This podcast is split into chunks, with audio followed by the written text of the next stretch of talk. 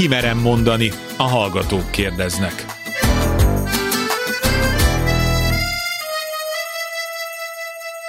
Sugár Ágnes vagyok, köszöntöm Önöket. Csak a gyenge ember megy pszichológushoz. Tanácsot adni könnyű, de az még nem oldja meg a problémát. Aki nincs az én helyzetemben, hogy is tudna segíteni? Ez csak néhány gyakran hangoztatott tévhit a lelki segítségkéréssel kapcsolatban. Ugyanakkor az is igaz, hogy ma már egyre többen érzik úgy, hogy életük bizonyos szakaszában fontos támasz lehet egy pszichológus, egy lelki segítő. Van, amikor elég egy baráti beszélgetés, egy megértő ölelés. Másnak a sport, a testmozgás vagy bármilyen tevékenység segíthet a lelki helyre rázódásban. És van, aki a problémájával szeret inkább visszavonulni. De amikor mindez nem elég, amikor a baj elhatalmasodik az életünkben, amikor úgy érezzük, hogy fogytán vannak a lelki tartalékaink, bármilyen nehéz, de fontos lehet szakemberhez fordulni. Egy rádióműsor keretei mélyreható változást nem idéznek elő, de biztatást adhatnak az elinduláshoz. Most önök, hallgatók következnek.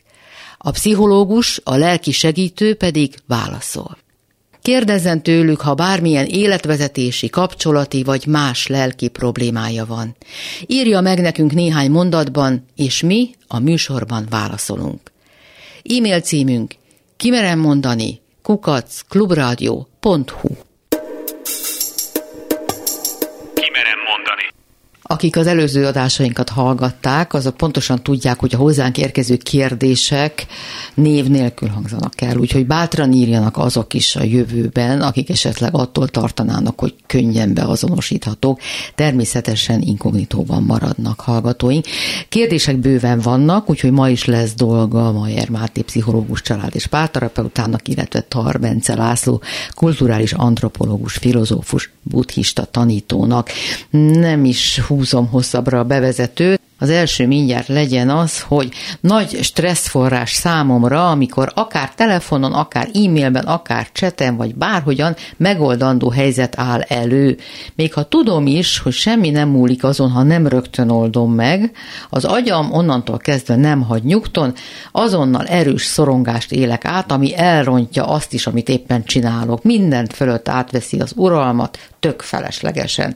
Mit tehetnék, hogy ne ilyen extrém módon éljen meg az ilyen helyzeteket, a feladathelyzeteket? Kérdezem én, gondolom, igen. Több gondolatom is támadta, hogy ahogy hallgattam ezt a kérdést. Az egyik, egyrészt ez egy stresszkezelési dilemma, mit kezdjek a stresszel, mi mást kezdjek Aha. a stresszel. Mert ő valószínűleg azt szokta kezdeni a stresszel, ezt már én találgatom, de talán nem lövök mellé, hogy jön egy helyzet, elkezd szorongani, megoldja a helyzetet, és feloldódik a stressz. Tehát nem a stresszt magát tudja kezelni, azzal semmilyen eszköze nincsen, hanem a helyzetet tudja kezelni, ami a stresszt kiváltja. A helyzet pedig mindig jön. A problémája pedig ez, hogy a helyzet meg mindig jön, és ugye ez a, ez a megküzdési mód, ez nagyon-nagyon eredményes akkor, ha kevés ilyen problémával találkozik, azokat megoldja, azt élheti meg, hogy milyen aktív, eredményes, produktív, stb. vagyok. Ugye ő már nem ezt éli meg, hanem ő azt éli meg, hogy emiatt nem tudok az itt és mostban, nem tudok a jelenbe lenni. Mondjuk egy randin vagyok a párommal, de jön egy üzenet, hogy mit tudom én, majd vásároljak be, és akkor én már nem a randin vagyok a párommal fejbe, hanem már a boltba a bevásárlólista szerint megyek a sorok között inkább onnan közelítenék ehhez, hogy ugye itt a feladat maga szorongást okoz. Tehát az, hogy bármit tenni kell, attól én már szorongok. Most emögött, megint az én kliensekkel való beszélgetésem mögött mindig az van, hogy a feladat, amit ő megold, korábban soha nem volt elegendően jó. Tehát nagy valószínűséggel olyan minta van mögötte, hogy a feladatot, ha el is végzem, az úgyse lesz elegendően jó. Ezért halogatom, ezért nem fogok bele, de nem tudok tőle szabadulni.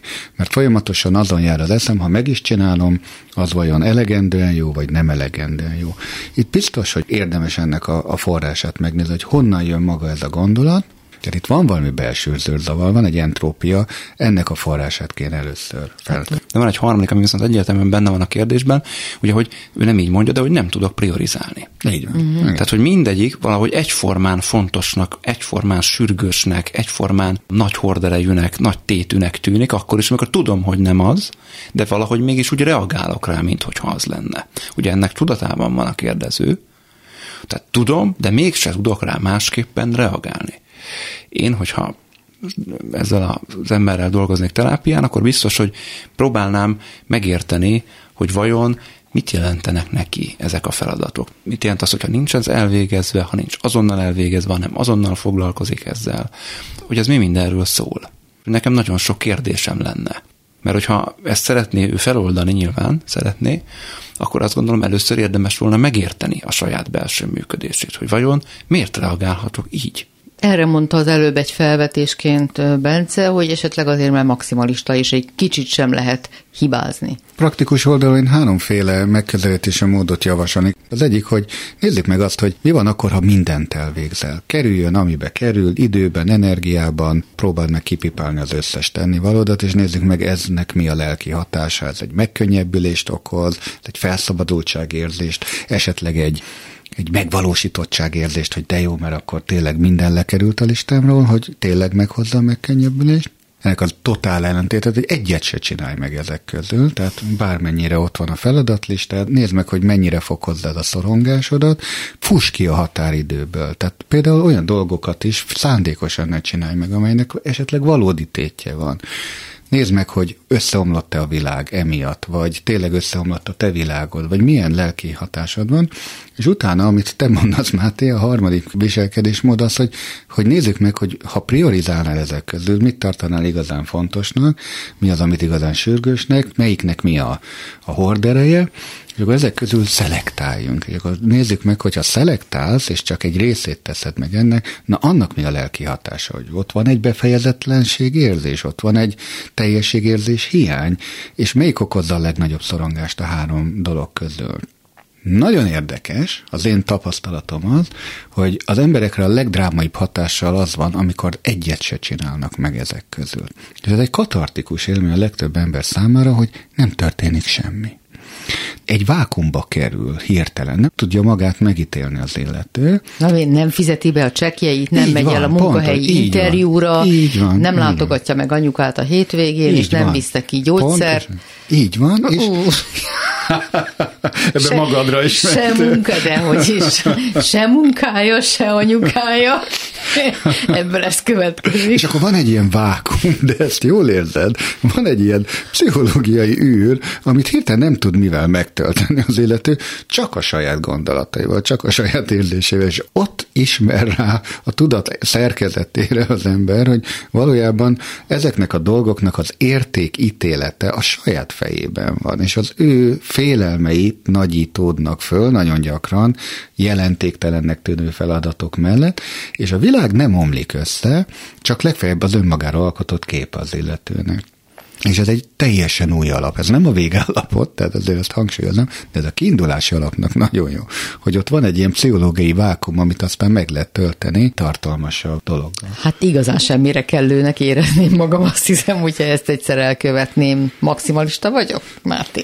Hát az könnyen lehetséges az biztos, hogyha amit javasolsz, Bence, hogy ezt megcsinálja, nyilván nem élet-halál kérdéseknél, hogy valószak. Anyu boldog, nem viszek neki gyógyszert, mert most ott éppen a terápiám zajlik, szóval bocs, anyu. Tehát, hogy annak nyilván lesz egy következménye, vagy nem megyek el az állásinterjúra, annak is lesz egy következménye, de, de annak, hogy mit tudom én, nem írom meg ma a leckét, ma nem takarítok föl, ma nem mosogatok el, ezeknek olyan nagyon messzeható, nagy horderejű következménye nem lesz, és könnyen el tudom képzelni, hogy aki ezt a kérdést írta, ő neki ilyen típusú, ilyen szintű problémák is azok, amikkel találkozik. Nagy stresszforrás számomra, amikor akár telefonon, akár e-mailben, akár cseten, vagy bárhogyan megoldandó helyzet áll elő. Ez azt jelenti, hogy kapcsolódnia kell más emberekhez. Mert a takarítás az nem tartozik ide. Igen, ez benne van, nem tudom, hogy ez akkor is fönnáll nála, amikor ő neki jut eszébe, hogy fú, azt se csináltam még meg, tehát hogy magának is ad a feladatokat, vagy az, az a nehéz neki, amikor mások adnak neki feladatokat, de igen, ez lehet egy ilyen szociális helyzet. Ugye azt mondja, hogy mindig, tehát ez nem egy konkrét személyre, vagy nem is egy konkrét témára korlátozódik, hogy tudom, ha a munkahelyemről van szó, ha az anyuról, vagy a főnökömről van szó, vagy a páromról. Tehát ez témától, személytől függetlenül így van, amikor jön bármilyen megoldandó feladat, akkor neki az mindig egy nagy stresszt okoz. Én továbbra is ezt tudom csak mondani, hogy ezt, hogyha vele dolgoznék, nagyon szeretném megérteni, hogy miről szólhat ez, és ha megértjük, akkor utána el lehet kezdeni ezzel valamit változtatni. Én még egy gyakorlati tanácsot hagyadjak. Ma azt gondolja nagyon sok ember, hogy ő akkor él tartalmas életet, ha az életét sok mindent tölti ki, és sok mindent csinál. És egyébként ezért is van, hogy telefonon, SMS-ben, e-mailen, nem tudom, mindenhol elérhető vagyok. Én azért azt szoktam mondani, és most ez egy, ez egy konfrontatív szemlélet. Ilyen emberrel olyan értelme konfrontálni lehet, ha ő is belemegy ebbe a játékba, és az fontos, hogy mindig a beleegyezéssel történik ez, hogy például kapcsolja ki ezeket a kommunikációs csatornákat mondjuk egy hétre. Tehát ne fogadjon semmilyen külső feladatot, csak azokat a feladatokat hajtsa végre, amit ő önmagának ad. És ezeket is próbálja megszűkíteni, amíg el nem jutunk onnan, hogy egy nap egy dolgot csinál, azt, ami a legfontosabb. És mi lesz az a legfontosabb dolog, amit önmaga számára ő saját maga fontosnak tart. És ez már ugye a személyes értékrendnek a felállításában segít, és ez a legtöbb embernek aztán onnantól kezdve egy ilyen horgonyként működik, hogy mindig vissza tud ehhez kapcsolódni, hogy mi az, ami számomra és belőlem fakadó módon a legfontosabb. Teljesen jó megközelítés ugye nyilván egy coaching és nem egy terápiás megközelítés, ami nekem még fölmerült. Azért is mondunk ilyen sok mindent szerintem mind a ketten, mert itt is, meg más kérdezők esetében is, egyrészt nem ismerjük a kérdezőt, nem ismerjük az élethelyzetet. Tehát szerintem ez fontos elmondani, hogy próbálunk fogódzókat adni, tágabb megfogni. Igen. Ugye, ami nekem még eszembe jutott, hogy az is könnyen előfordult, hogy azért van a szorongás, amit Ági kiszúrtál, hogy mindig, amikor kívülről jön egy. Mert hogy lehet, hogy én nem akarom megcsinálni. Lehet, hogy egy belső ellenállás van, csak nem tudok, vagy nem merek nemet mondani, nem tudok, nem merek határt húzni. És ez okozza a belső feszültségemet. Uh-huh. Nézzünk egy következőt, ez uh, azt akartam mondani, hogy szintén személyes, de mindegyik személyes. Három éve vagyunk együtt a párommal, minden oké okay is lenne, sok időt töltünk együtt, segít nekem, ha úgy adódik, de nem akar összeköltözni velem, mert van egy tíz éves fiam. Vele is jól kijön, de csak mint a szomszéd kisráccal. Valahogy nem akar beljebb jönni ezen a téren. Nincsenek hármasban programjaink, egy órára sem bízhatom rá a gyereket, mert nem akarja, közös nyaralásról álmodni sem merek. Állandóan azt mondja, majd ha megérett rá a helyzet. Meddig érdemes várnom? Hát meddig szeretne várni? Se sem eddig Vissza, szerintem a levélből ítélve. Visszakérdezni, vagy, vagy meddig hajlandó? Mert a kérdés szerintem fontos. Mert ugye arról szól, hogy ő már nagyon szeretne lépni, ez a férfi viszont ebben egyelőre nem partner. Van egy bizonytalanság itt, hogy fog-e valaha, tehát hogy eljön-e valaha az az idő, vagy ha nem tudom, majd gyerek kirepült, és akkor majd esetleg. Szóval, hogy hol van ez. És ott van, hogy ez nekem frusztrációt okoz, ez nekem nem jó. Nekem meg az a kérdésem, így visszakérdeznék, hogy ennek a kedves kérdezőnek ez meddig fér bele? Meddig tudja ezt tolerálni? Tehát ő ad-e, tud-e, hajlandó-e, mer-e egy határt húzni, hogy én eddig szeretnék ebben valamilyen változást látni, ha nem, akkor inkább menjünk szét. Ez olyan érdekes nekem, meg az első, bár az én tanácsomra senki sem kíváncsi, de az első gondolatom az volt, hogy annyi féle... kíváncsiak vagyunk. annyi féleképpen lehet élni, hogy ezzel a felállással nem tud megbarátkozni. Így is lehet nagyon harmonikus életet élni. Annyi előnye van, például a pasasnak csak a jó arcát látja. Nem kell mosni rá. Még tudnám sorolni az előnyöket. Tehát, hogy nem feltétlenül az összezártság és a házasság az, ami... Ki tudja, hogy ez a mérce, ez a vágy, ez neki honnan fakad. Ez is egy érdekes vizsgálat. Hát ez, ez nagyon igaz, amit mondasz, Szági, így is lehet. Én mégis azt gondolom, hogy itt az alapvető kérdés, hogy ki mitől érzi magát teljesnek. Tehát, hogyha egy anya a gyermekével érzi magát teljesnek, és tényleg ott van egy nagyon erős szeretet kapcsolat, akkor nem kérdés, hogy akkor tud kiegészülni ez egy harmadik féllel, egy új mit tudom én, apával, vagy egy pótapával, ha ő elfogadja ezt a közösséget, és akkor nem kérdés, hogy a férfinek bejebb kell kerülnie. De ha nő érezheti magát úgy is teljesnek, hogy nem a gyermekével, hanem azzal az új párjával, és az a nagyobb teljesség, és akkor a gyerek szorul ki ebből a párkapcsolatból, akkor viszont logikus az, hogy az a gyermek előbb-utóbb vagy átkerüljen a volt apjához, vagy én még ilyet is hallottam a saját praxisomban, hogy, hogy a gyerekek visszaadják bármilyen furcsa hangzik a nagyszülőknek. És Oh. a, hát tudom, de van ilyen, és akkor új életet kezd az anya az új férjel, és tulajdonképpen az az érdekes, hogy a maguk boldogsága az teljes és egész, tehát az új párkapcsolat a gyerek nélkül.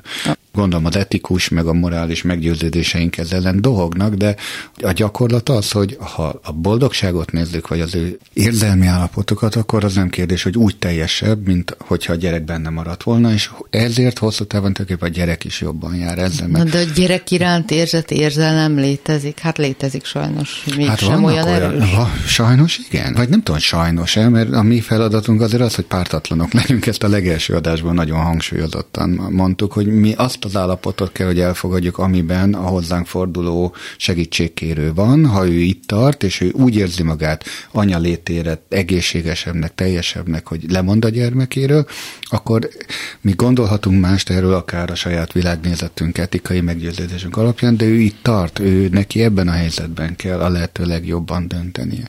A férfi, aki úgy érzi esetleg, hogy az ő élete úgy nem tud kiteljesedni, hogy ott van ez a gyerek, ő is itt tart. Tehát ő sajnos egy elakadásban van ebből a szempontból. Itt azt kell megnézni, hogy ez az elakadás ez mennyire mély, és hogy ez a helyzet tud-e változni, vagy változtatható-e. Erőszakkal nyilván nem. Tehát azt kiesz közölni, hogy az a férfi mégis fogadja el az én gyerekemet, és lépjen bejebb, az a saját akarat ellenére, annak csak katasztrófa a vége. Pedig ha mondjuk határt húz, és azt mondja, hogy ha május 40-én nem vagy itt, akkor ennek vége, az pedig egy erőszak, ha úgy vesszük. Kell nézni, hogy én mennyit viselek el, én hogy vagyok ezzel a helyzettel, ez nekem milyen, másiknak milyen, ez fölvállalható-e. Érdekes, amit mondasz, Ági, hogy, hogy igen, a szát is lehetne keretezni, hogy tulajdonképpen mi jól meg vagyunk, ugye így kezdi. Jól meg vagyunk, nekünk ez így jó, végül is el is fogadhatnám, hát mi így vagyunk, nem tudom, teljesen ez nem olyan konvencionális, de nekem ez így jó. Persze, hogyha ezt ő át tudja így keretezni, akkor oké. Ugye nem tudjuk egyébként, hogy valójában ez a férfi azért nem költözik-e, mert ott a gyerek, vagy ez csak egy kifogás, esetleg ez még csak nem is kifogás, csak a nő gondolja így. Ezt megint nem tudjuk. Hát igen, lehet, hogy a pasi nem is akar költözni semmilyen szín alatt.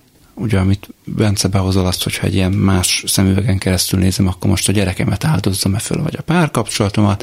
Ez nem egy túl jó dilemma, de két esetben egy nagy veszteségem van, amivel ezt együtt kell élnem. Tehát figyeljen belőle, a belső mérce, a belső hang fogja megmondani a megoldást.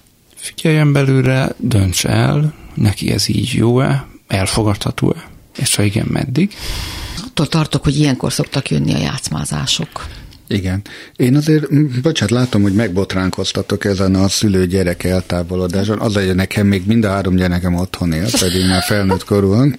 De hogy azért látom azt is, hogy olyan családoknál, ahol mondjuk a gyerekek már ilyen 10 és 14 éves koruk között akár elkerülnek mondjuk kollégiumba, középiskolás korukba, az nem, hogy rontaná a szülő-gyerek kapcsolat, nagyon sokszor javítja. Tehát az, hogy egy gyerek meddig él a szüleivel, az nagyon változó, nagyon kulturálisan meghatározott, Angliában ez egy abszolút általános szakás, hogy már középiskolás korukban a gyerekek ott hagyják a szülői házat és elmennek. Tehát lehet, hogy ez a férfi is csak ezt várja. Talán az a nehéz, hogy, hogy nem fogalmazza meg, hogy melyik az a helyzet, mert az utolsó mondatban így hangzik, hogy majd, hogyha a helyzet megérik rá.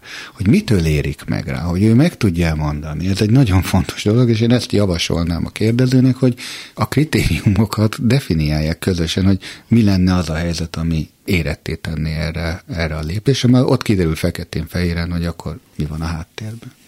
Hát, hogyha van erre egy nyílt párbeszéd, akkor Az így van. Igen. Mert a majd az nem válasz, illetve hát az is válasz, csak olyan is. A gyászsal kapcsolatban kérdezem a véleményüket. Éppen a klubrádióban hallottam egy megtörtént esetet, hogy sok-sok év házasság után meghalt a feleség, de a halálos ágyán megegyeztek a férjével abban, hogy hamvasztás után megőrzik a hamvakat, hogy majd a férj halálát követően együtt szorhassa szét azokat a család, vagyis hogy a halálukban is együtt legyenek. Nem tudom, lehet, hogy szép ez a történet, de nekem az jutott eszembe, hogy a férj halálát vajon nem sietette ez a úgymond megállapodás. Nekem egy kicsit hátborzongató. Ha jól veszem ki az utolsó mondatból, akkor ez szerint a férfi is meghalt azóta. Igen, gondolom igen, én, és esetleg ez egy siettetett halálnak tűnt. Nézhetjük megint, hogy milyen keretet rajzolunk e köré, egy ilyen szép romantikus történetnek, egy ilyen síron túli szerelem, ahol ha ez a férfi beleegyezésével történik, akkor lehet, hogy egy ilyen vágyakozást szül, hogy valóban hú, de jó lesz, ha majd mi a halál után egyesülünk, és ez már csak egy szimbolikus aktus, hogy a hamvainkat is összekeverjék. Hát ilyet rengeteget láttam, tényleg, ahol meghal egy, egy házastársnak az egyik fele, és a másik fél heteken belül követi. Tehát itt az érzelmi kötődés az teljesen helyén való, szerintem. Maga ez a szimbolikus aktus, hogy majd összekeverik a hambaikat, nem hiszem, hogy ki tudja kényszeríteni egy emberből ezt a korai halált. Tehát én úgy gondolom a hallgatónkat meg tudjuk nyugtatni, hogy pusztán egy ilyen pszichológiai nyomást szerintem ezzel nem lehet helyezni senkire. Igen, de vajon mikor olyan sokat beszélünk a gyász folyamat fontosságáról, akkor vajon ebben az esetben is érdemes szót emelni mellette, vagy hagyni kell a dolgokat ezen az úton menni? Én is én a gyász felől fognám meg, ugye azt írja a hallgató, hogy neki hátborzongat, vagy picit nekem is, mert ugye elakadt gyászsal, hát én jó sokszor találkozom nyilván sok ember keres meg ilyen problémával, már ő maga is azt gondolja, hogy ez egy elakadt gyász, és ezzel valamit kezdeni kellene. Nekem az a tapasztalatom, hogy ha valaki együtt él a halott szerettével, akár ilyen elhalmasztott formában, akkor az mondjuk úgy nagyon finoman, hogy nem könnyíti meg a gyászmunkát, a gyász folyamatot. De kell? Mondjuk valóban lehúztak együtt évtizedeket, idősek mindketten. El kell akkor végezni egy ilyen gyászmunkát? Semmit nem kell. Szerintem érdemes. Mert? Mert ha mondjuk ő még él 20 évet, most 20 évet gyászoljon végig. Mert a gyász az, hogy mondjam, az nem egy ilyen magasztos, szép, fenköl dolog, hanem az egy borzasztóan megterhelő és egyébként lelkileg megnyomorító állapot, ha abban benne ragadunk. Akármelyik stádiumában is, ha benne ragadunk hosszan. Tehát lehet ezt idealizálni, tudom, hogy vannak ilyen közösségek, mondjuk a közösségi médiában, ahol arról beszélnek, hogy ha igazán szerettük, akkor soha nem gyászoljuk el, és mindig. És hülyeség ez a gyász. Lehet így gondolni, ezt én értem.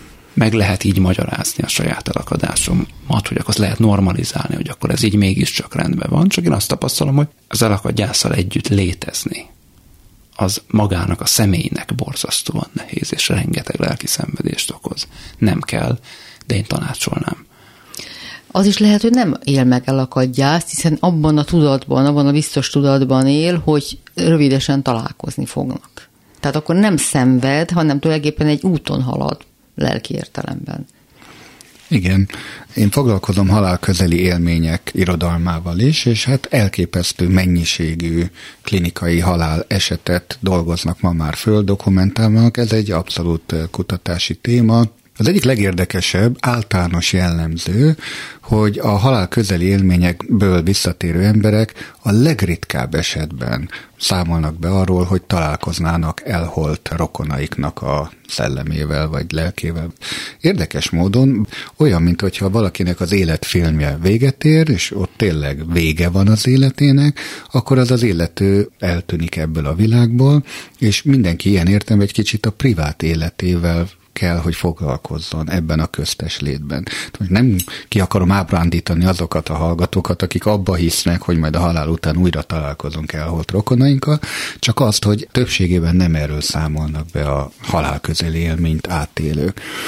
Tehát ez egy remény, ez egy vágyott dolog, hogy mi a velünk együtt élőkkel majd egy halál utáni életben is újra találkozzunk, de úgy tűnik, hogy az embereket sokkal inkább a saját filmje érdekli. És meggyőződésem, hogy ez viszont egy fontos filozófiai üzenet, hogy Igen, amikor valaki meghal, és ez a gyászmunkának az igazán fontos része, hogy ott vége van az életnek. Tehát, hogy az az illető az életét befejezte. És tudjuk-e úgy szemlélni azt az életet, mint egy lezárt könyvet, aminek tényleg az utolsó fejezetét eh, megírták, és ki van írva a vége felirat. Na most mondtad Máté az előbb, hogy vannak ilyen közösségek, ha valakit igazán szerettünk, akkor soha nincs vége ennek a történetnek. Hát ez olyan, mint hogy egy mozifilmnek soha nem lenne vége, és ott ragadnánk, és egyszerűen nem akarnánk kimenni abból a moziból, szörnyű lenne, én is úgy gondolom, egy elképesztő csapda, szenvedések poklábá változik az a moziterem, ahonnan mi nem tudunk kimenni, mert nem fogadjuk el, hogy ott vége van a dolognak. De arról is ti beszéltetek, vagyis te beszéltél, hogy a keretezés mennyire fontos. Abszolút. Tehát, hogyha ő úgy keretezi maga számára azt, hogy milyen jó lesz újra találkozni, akkor mégsem szenved annyira, akkor nem egy végeláthatatlan nyomasztás számára a dolog. Ugye, amit te mondasz, Ági, az reményről szól, hogy akkor majd újra egyesülünk. Ugye ez egyfajta feloldása a gyásznak, de itt te már egy olyan állapotról beszélsz, amikor már végigment a gyász folyamat. Uh-huh. Én nagyon nehezen tudok elképzelni, hogy az, hogy közben együtt él az elholt hamvaival, és végigment a gyász folyamat. Ugye, ha a fókusz az az, hogy majd a halálban újra találkozunk, de mellette, amíg még nem találkozunk, addig én még itt élhetek, akkor azt gondolom, ez rendben, ez el van gyászolva. Hogyha viszont az van, hogy a halálban majd találkozunk, és nekem már csak itt végig kell szenvednem valahogy azt a kis időt, amit még itt töltök, az akkor nincsen végigvive.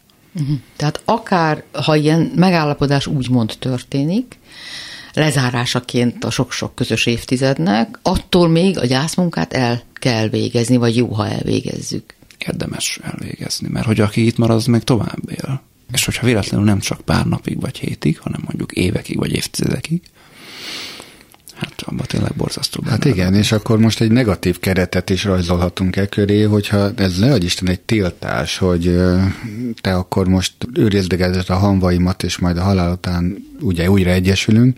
Mi van akkor, ha ez az illető még, ahogy te is mondod, esetleg évtizedekig él, és új életet szeretnek élni, akkor le van tiltva, hogy új párkapcsolata legyen, vagy másokkal új közösségben éljen?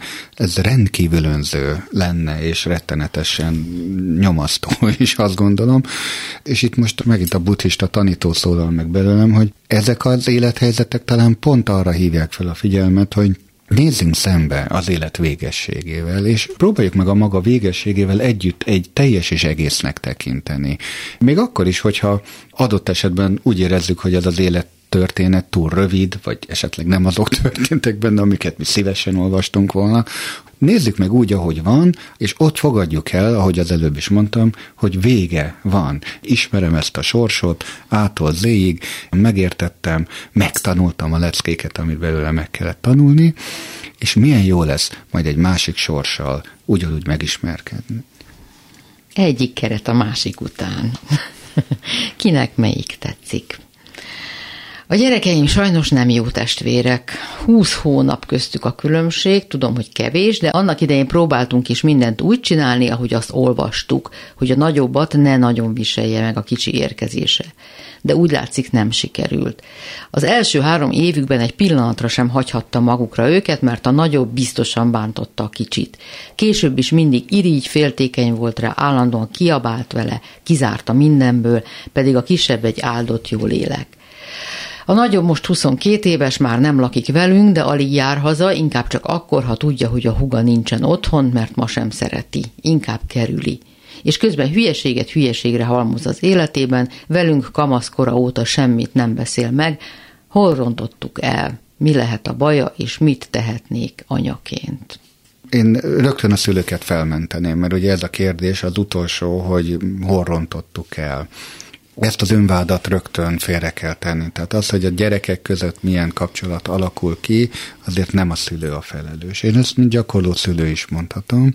A szülő megteheti azt, hogy a legszeretetteljesebb közeget teremti a gyermekei számára, hogy ezen belül ők aztán egymással hogyan és milyen viszonyt ápolnak, abban nem biztos, hogy a szülő száz százalékig bele tud szólni, tehát a felelősséget én mindenképpen levenném a szülők válláról azt, hogy mi az oka, mi a forrása a testvérek közötti ellentétnek, persze ott lehet a szülő a hibás, de még egyszer mondom, nem szükségszerű.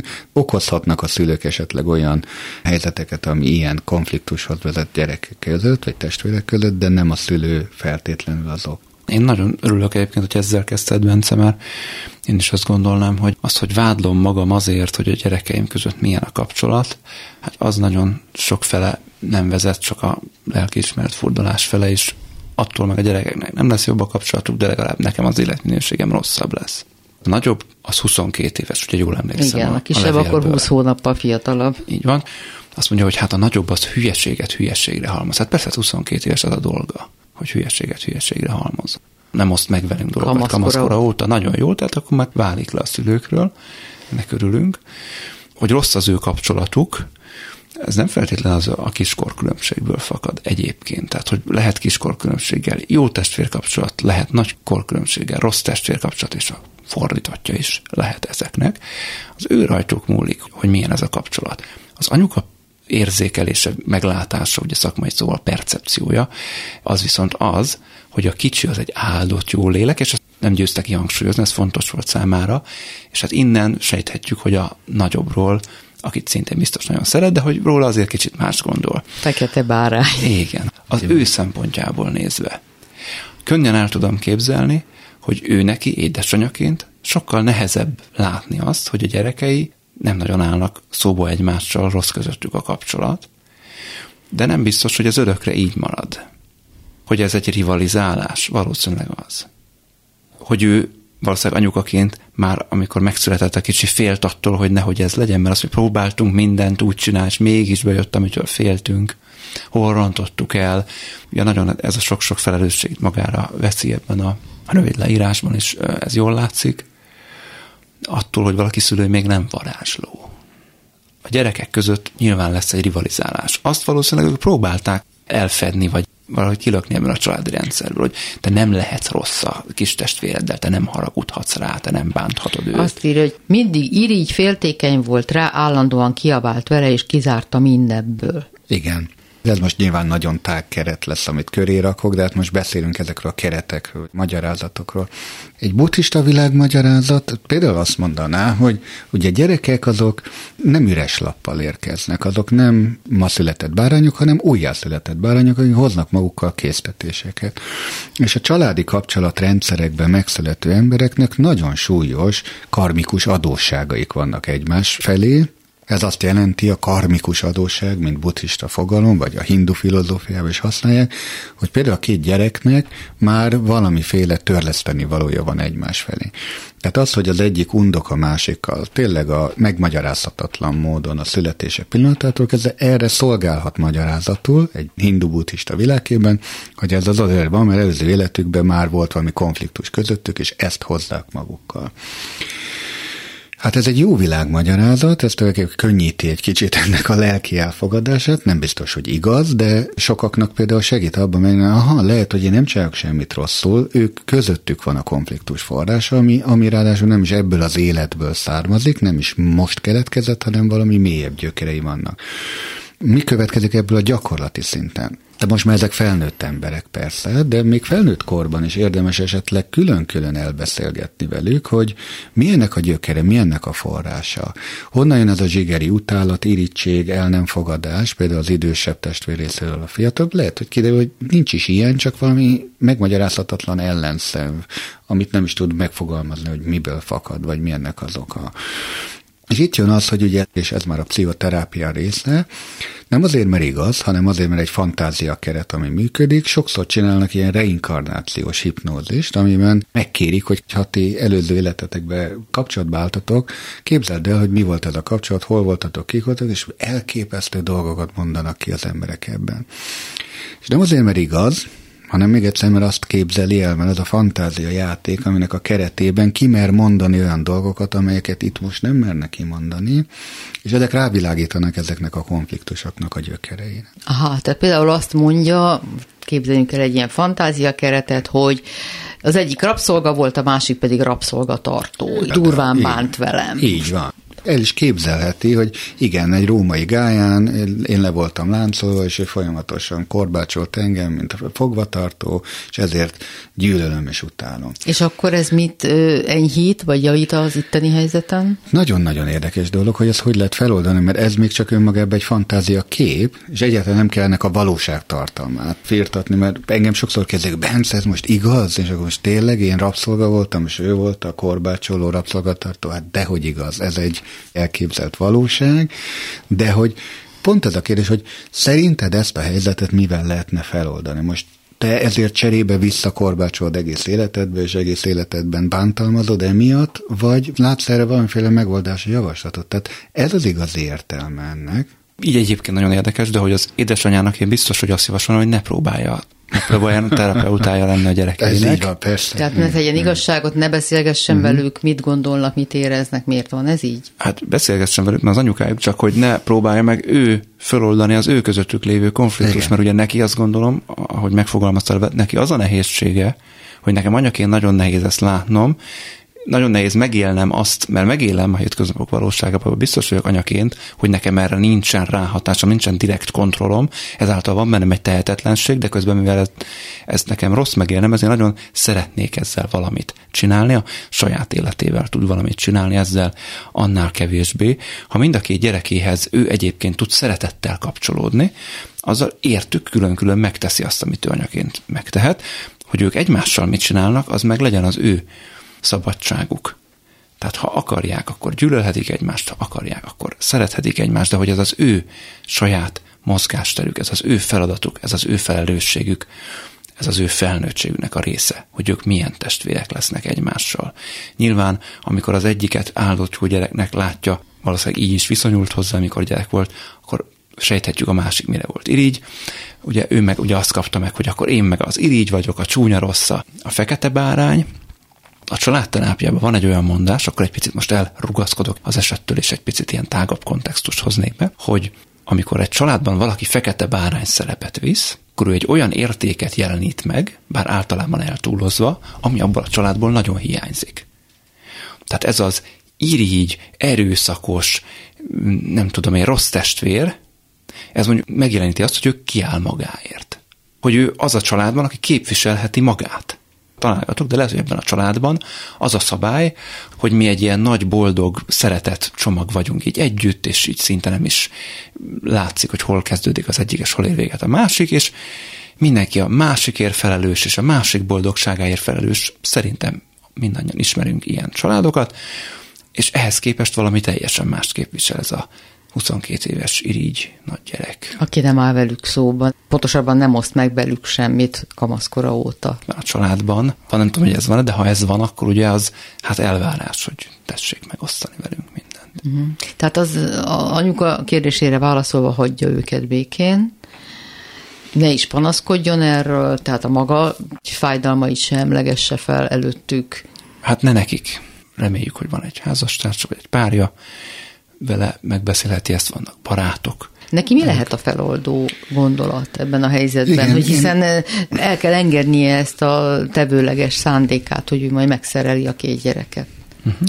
Pont ezt akartam mondani, hogy a feloldást én ugye soha nem az ilyen személyes konfliktusoknak a, a végtelenségi való elemzésében látom, hanem Máté olyan jól rátapintott, hogy ugye bizonyos viselkedés minták a mi családunkban nem elfogadottak, ez már irítségnek tűnik, vagy önzésnek tűnik, azért, mert egy gyerek kiáll önmagáért, és még esetleg nem akar mással megosztani olyan dolgot, ami az ővé. Most egy ilyen gyerekkorban letiltanak, ott valóban egy szülő hibázhat, de most ne kezdjük az önmagunk hibáztatását. A szülő hibázott, hibázott, eljutott ide a család, ahol most van, de ez nem a végállapot, és ez a legfontosabb, hogy ezt kimondja egy szülő is magának, hogy most itt tartunk, de ez nem kell, hogy így maradjon, mert legtöbb szülő ettől fél, hogy én soha nem ilyen családot képzeltem, ahol a két gyermekem nem áll egymással szóba, hanem fogadja el egyrészt, hogy most itt tartunk, és ebből a feloldás igazából azért mégiscsak egy spirituális létszemlélettel történhet, ami inkább az, hogy és itt akarunk maradni? Ez a mi végállapotunk? Ebben szeretnénk időzni?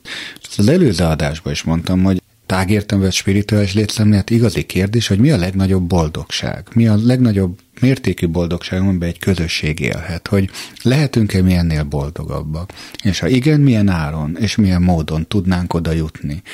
És hogyha valaki ezt egy közös célként fogadja el, az nagyon hasznos, de most fel is menteném esetleg az irigy szemét, hogy ő lehet, hogy azt mondja, hogy engem nem érdekel a ti boldogságotok, engem az én boldogságom érdekel, és én a saját boldogságom szerint szeretnék boldog lenni, akkor a szülőnek valóban az az útja, hogy azt nehéz felismerni és elfogadni, hogy ő fogadja el az ő irigy boldogságát, az ő személyes boldogságát úgy, ahogy van, és nem kell ebbe a nagy kollektív boldogságba beleerőltetni. És talán még egy fontos szempont, hogy azért vegyük észre ennél a kérdésnél, hogy itt egy életszakaszváltáshoz ért az édesanya élete. Aha, Fölnőttek a gyerekei. És amikor ők mondjuk 8 meg 6 évesek voltak, akkor neki dolga volt fegyelmezni őket, és valahogy szabályozni az ő életüket, de most, hogy 22 és 20 évesek, már nem dolga. Uh-huh. És neki ezt elfogadni, elgyászolni, ez az ő életfeladata most itt. Még van egy kérdésre időnk, na hát akkor jöjjön egy kis kritika. Egy ideje hallgatom a műsort, na jó, nem mindig, mert sokszor felbosszantom magam. Szerintem egy csomó minden csak spekuláció, amit a pszichológusok mondanak. Most arra gondolok, hogy mi azt előrevetítettük a spekuláció, de lehet, hogy nem erre a konkrétumra gondol, amit itt az elmutatásokban, hanem általában a pszichológusok. A házasságunk hatodik évében a feleségem is pszichológushoz kezdett járni, aki telebeszélte a fejét azzal, hogy ő nem a saját életét éli. Eleinte próbáltuk megbeszélni a dolgokat, de egy idő után ő mindenképpen menni akart. Azóta már el is váltunk, de most sem boldog. Föl nem foghatom, hogy ez mire volt jó. Több szempontból nagyon fontos ez a kérdés. Az egyik, ha most elfogadjuk, tehát semmivel nem vitatkozunk abból, amit a, a, a hozzászóló ír, tehát hogy a pszichológus telebeszélte a felesége fejét, aki, aki elvált tőle, valóban előfordul olyan, hogy mondjuk segítő foglalkozást tűző emberek így nagyon benne vannak valamilyen szemléletben, és minden kliensüknek azt, azt mondják. És akkor adott esetben mondanak ilyen lózungokat, hogy jaj, te nem a magad életét éled, és hát ez a te bajod, de én, én tudom a megoldást. Pont, amit megbeszéltünk a legelején, mit nem csinálunk, ő meg mondjuk megcsinálja, hogy akkor döntök helyetted, megmondom, mit döntsél. Uh-huh. És ez egy probléma. És létezik ez a probléma. Hál' Istennek nem ez a gyakorlat. Ezek extremitások, ezek kivételek. De, hadd mondjam a dolognak a másik oldalát. Azt lehet rábeszélni a vállásra, akiben van fogadókészség. Ugye a kérdező azt írja, pontosabban az következik számomra a soraiból, hogy ő hibáztatja ezt a terapeutát a vállásért. Igen. Akármilyen nagy hatású kollega volt ez, ahhoz a feleség kellett, hogy ő úgy lássa ezt, hogy igen, én tényleg nem a saját életemet élem, nekem az a bajom, hogy te vagy az én férjem, és akkor váljunk el. Ennyire nagy hatása azért nincsen egy segítőnek. Persze vannak nagyon befolyásolható emberek, de itt felnőtt emberekről beszélünk, és az ő személyes felelősségüket, azt semmiképpen ne vitassuk el hogy ennek a nőnek valami problémája volt, amire nem biztos, hogy megoldás volt ez a vállás. Az is lehet, hogy valamire ennek a nőnek megoldás volt a vállás, de ettől még maradtak problémái. Ugye azt mondja, hogy továbbra sem boldog ez a feleség, több minden miatt is lehet valaki boldogtalan. És ugye volt még egy gondolat, szerinte, hogy a pszichológiában nagyon sok minden csak spekuláció. A pszichológiának van egy kutató része, egy laborba vizsgálják, hogy akkor tudom én, ezer ember hogy viselkedik ugyanabban a helyzetben. Én nem ezt a pszichológiát csinálom, én nem kutató vagyok, én gyakorlati szakember vagyok, én emberekkel dolgozom, és amikor a rendelőben dolgozunk, akkor ott abban az értelemben igaza van a hozzászólónak, hogy ott bár van egy terápiás kollektív tudás, de nagyon sokszor a megérzésünkre hagyatkozva kapcsolódunk, reagálunk a kliensre. De ott a terápiás helyzetben jobb esetben, ugye ezzel kezdtem, hogy van olyan kollega, aki ezt nem így csinálja, de aki úgymond rendesen, etikusan dolgozik, az ilyen megérzéseket, azokat arra használja, hogy föltesz kérdéseket, elmond saját meglátásokat, de nem úgy, hogy akkor maga szerintem nem a saját életét éli, hanem hogy nem tudom én, ebben a helyzetben így érezném magam, mondjuk. Vagy rám, amit mond, az így hat. Hát lehet, hogy a nő mondta egy idő után, tehát ő maga jutott arra a következtetésre, hogy nem a saját életét éli, ez most csak egy összegzés. Adott esetben könnyebb a terapeutát hibáztatni a vállásért. Hát mert valamit, valakit kell hibáztatni, igen, igen, igen. Ugye azért itt ne felejtsük hogy nem valószínű, hogy maga az, a segítő szakember, aki jelen esetben egy pszichológus volt, kopogtatott az ajtón, és azt mondta, hogy én most terápiázni fogom önt, és rábeszélem egy vállásra, hanem már eleve az ő ajtaján kopogtatott, feltételezem a feleség. Az, hogy valaki oda jut, hogy ő külső segítséget kér, az valóban sokszor előfordul, tulajdonképpen már az utolsó csepp a pohárban, neki van már egy, egy döntési dilemmája, vagy döntési helyzetet próbál előkészíteni, és ebben csak megerősítést keres. Itt nagyon fontos, hogy egy jó szakember ezt felismeri, és ezt a csapdát el fogja kerülni, és nem fog egyértelmű döntéseket hozni egy kliensnek a fejében, csak segít ezt, hogy mondjam, megismerni, feltárni annak a maga egészében.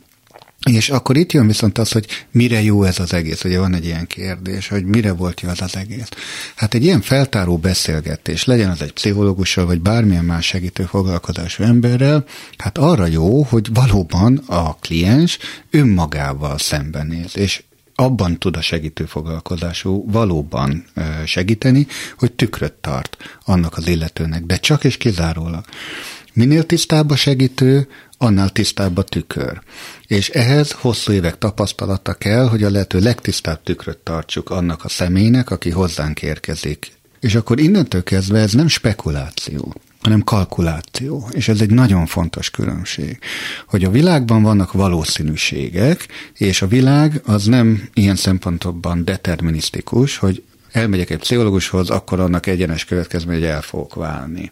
De, de benne van valószínűleg a lehetőség, a probabilitás, amikor elmentem oda, mert már ez a dilemma ott volt bennem hogy mit fog ugye egy pszichológussal vagy egy segítő foglalkozásúval folytatott beszélgetés bennem valószerűbbé tenni, hogy nem válok el, vagy válok, azt maga az a helyzetnek a feltárása fogja, és az ott használt módszerek, irányvételek fogják valószínűsíteni, hogy mi, mi jön ki ebből a végén. De ezeket a valószerűségeket nem a pszichológus indukálja, hanem maga a kérdező, maga a kliens, aki oda. Szerintetek, átolvasva ismét ezt a néhány sort, ezzel megnyugtattuk a levélírót? Nem, nem hiszem, hogy megnyugtattuk őt, sőt, lehet, hogy felbosszantottuk, vagy hát nem mi, hanem ő saját magát. De már rég esetleg, nem hallgatja. Már rég nem hallgatja, tehát lehet, hogy így reagált neki azt a vállást nem tudom, hogy sikerült elgyászolni például, uh-huh. hanem akkor azzal még neki van dolga. Neki már nincs dolga, volt feleségével elváltak. Ha van közös gyerek, akkor mint szülőtársal lehet dolga, de egyébként már nincsen vele dolga. Két apróság csak, de ha mondjuk hozzám valaki azzal fordul, hogy na Máté, most mondja, most elváljak, vagy együtt maradjak hogy rendben van, ha elválok? Vagy rendben van, ha együtt maradok? Hát nekem rendben van, de magának rendben van, az döntse el, mert ezzel ön fog együtt élni, nem én. Tehát én mind a kettő esetben nyugodtan fogok aludni, de maga nem biztos. Tehát ezt gondol végig, hogy ott van a te személyes felelősséged, bármit megcsinálsz az életben, de vállald a következményeit. Ha nem vállalod, akkor is utol fognak érni, csak jobban fogsz tőlük szenvedni. Szóval, hogy, hogy itt van ez, ez a dimenzió, ez szerintem meglehetősen fontos a kérdezőt igenis abban tudnám megnyugtatni, hogy mindenkinek egyrészt van joga és esélye a boldogságra. Tehát a vállás az nem szükségszerűen vezet boldogtalansághoz, vagy egy boldogtalanabb állapothoz. Az, hogy a felesége most nem tűnik boldogabbnak, az nem azt jelenti, hogy ez a végállapot. Ott, ahogy a Máté az mondta, lehet, hogy ott sem történt meg az elgyászolása, a valódi lezárása ennek hát, a dolognak. vagy van más problémája is. Vagy lehet, hogy van más problémája. Az elvállás az elvállás kéne, hogy legyen. Ott lezárul két ember közötti kapcsolat, és inkább a kérdezőnek a saját élete kell, hogy ilyen értelemben a fontosabb legyen, és az, hogy őt innentől kezdve mi teszi valójában boldoggá, és nem a segítő foglalkozású embereknek a felelősségre vonása talán az az út, ami őt boldogabbá fogja tenni. Azt írja itt a legelején, az a hozzászóló, hogy ugye sokszor hallgatja a műsor, de nem mindig, időnként felidegesedik, és akkor van, hogy esetleg ki is kapcsolja talán, hogy ebben nagyon megerősíteném őt, hogy nyugodtan lehet velünk vitatkozni. Mi mondunk sok mindent, igyekszünk szakmai alapon állni, de nem isteni igazságokat nyilvánítunk itt ki. pláne nem ismerjük sokszor az adott szituációt mm. részleteiben, mint amiről most beszélgetünk, próbálunk sokféle szempontot adni, de az nagyon fontos, a terápiában is nagyon fontos, hogy a kliens tudjon, merjen ellent mondani a terapeutának is időnként. Hogy de nem, az nem úgy van. Nekem arra nincs szükségem. Én azt nem akarom. Én azt nem csinálom meg. Azzal most ne foglalkozzunk. Tehát lehet, lehessen ellent mondani. Ez egy nagyon-nagyon fontos dolog. Mert rengeteg olyan ember, aki hozzám fordul, annak pont az az egyik nagy nehézsége az életében. Hogy ő nem számára fontos kapcsolatokban nem mer ellent mondani a másiknak, nem meri magát képviselni, nem meri meghúzni a határait, és a terápiás kapcsolat az lehet egy ilyen próba, hogy itt lehet. És a terapeutatól nem sértődik meg, nem mondja azt, hogy már pedig mi ezzel fogunk foglalkozni, már pedig azt meg kell csinálni a házi feladatot, akkor nem csinálta meg. Felnőtt ember így döntött. Hát, akkor én most úgy döntök, bár igaz az óra is kényszerít rá, hogy ennek az adásnak itt és most vége.